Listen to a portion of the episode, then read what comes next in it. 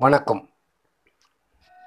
தினம் ஒரு திருக்குறள் அதிகாரம் முப்பத்தி ஒன்று வெகுலாமை வெகுலாமையாவது சினம் தோன்ற காரணம் இருந்தும் அதனை செய்யாமை.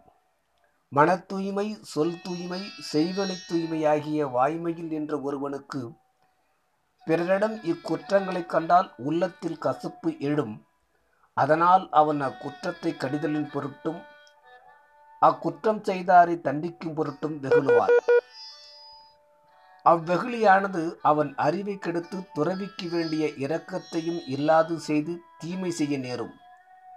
அங்கனம் பிற உயிருக்கு தீங்கு நிகழ்த்தாது இருக்க வேண்டிய துறவி வெகுளிக்கு இடம் கொடுக்க கூடாதாகையால் வாய்மையின் பின் வெகுளாமையை வைத்து கூறுகிறார்.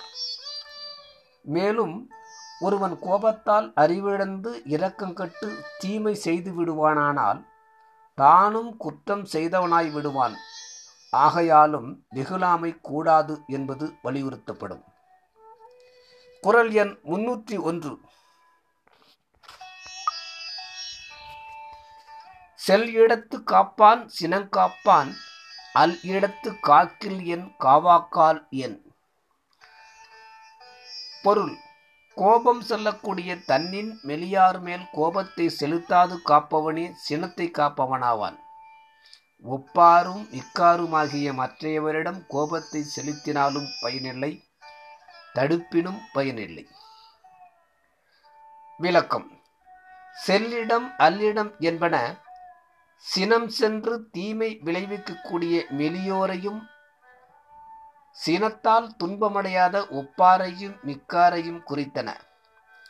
சினம் காத்தலாவது தன் மனத்தால் சொல்லால் செயலால் பிற உயிருக்கு தீங்கு நிகழாதபடி அடங்குதல். இதனை சினம் வரினும் பொறுத்தல் என்றும் சினம் தோன்றாதபடி பாதுகாத்து கொள்ளல் என்றும் பொருள் கொள்க. ஒப்பாரிடம் வெகுண்டால் சமநிலையில் திருப்பி அவரும் வெகுளுவார்.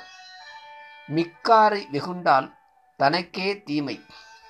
அதனால் அவ்விருவரிடமும் வெகுளி பிறப்பதற்கு காரணமில்லை.